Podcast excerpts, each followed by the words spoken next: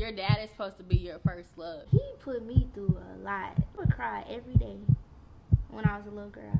I wish I had somebody that would would have told me. I didn't know who was real and who wasn't. Hello, everybody. My name is Jamaya Walker, and I'm the CEO of Daddyless Daughter Incorporated, and you're listening to The Journey Without Him. Jamal, I've been looking for you.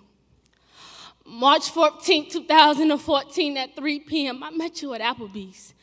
You walked in 20 minutes late, one hand in your pocket, looking side to side casually, as if this wasn't a moment that can change our history. My mother told me to go in with no expectations, keep my dreams behind my bars and my heart on lockdown. So I kept my head down, afraid to look up and see my own reflection. Afraid to look up and see my own reflection because I have the same face as a man I can't trust with the same deep black hole in my chin that everybody thinks is beautiful, but it's just a constant reminder of a dark childhood. Moments later, I heard a little boy's voice sound like wind chimes scream, Sister. He ran to me and he wrapped his nine year old arms around my torso and he began asking 21 questions. Where you been? How old are you? You got a boyfriend? You bet not have no boyfriend. Jamal, these are the questions you were supposed to ask, but you stood there silent. As I stared at the wall trying to fight back uncontrollable tears, could you see eating lunch with a stranger is awkward, but it's even more painful when that stranger is your father. My brother looked up with confusion and asked you, Why was I crying?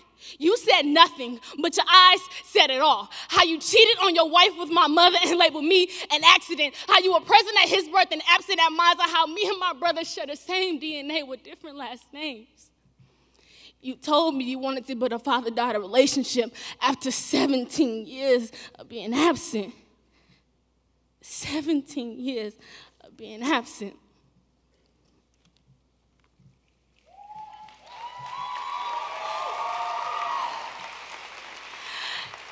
As our food arrived, I couldn't even eat. My stomach tangled around and not a hope rising in my throat. You pointed to your forearm, where my name, birthday, and zodiac sign was tattooed on you in dark blue.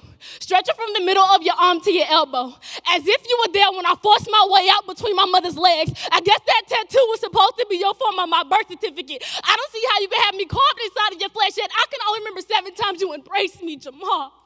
You still play hide and seek with your manhood.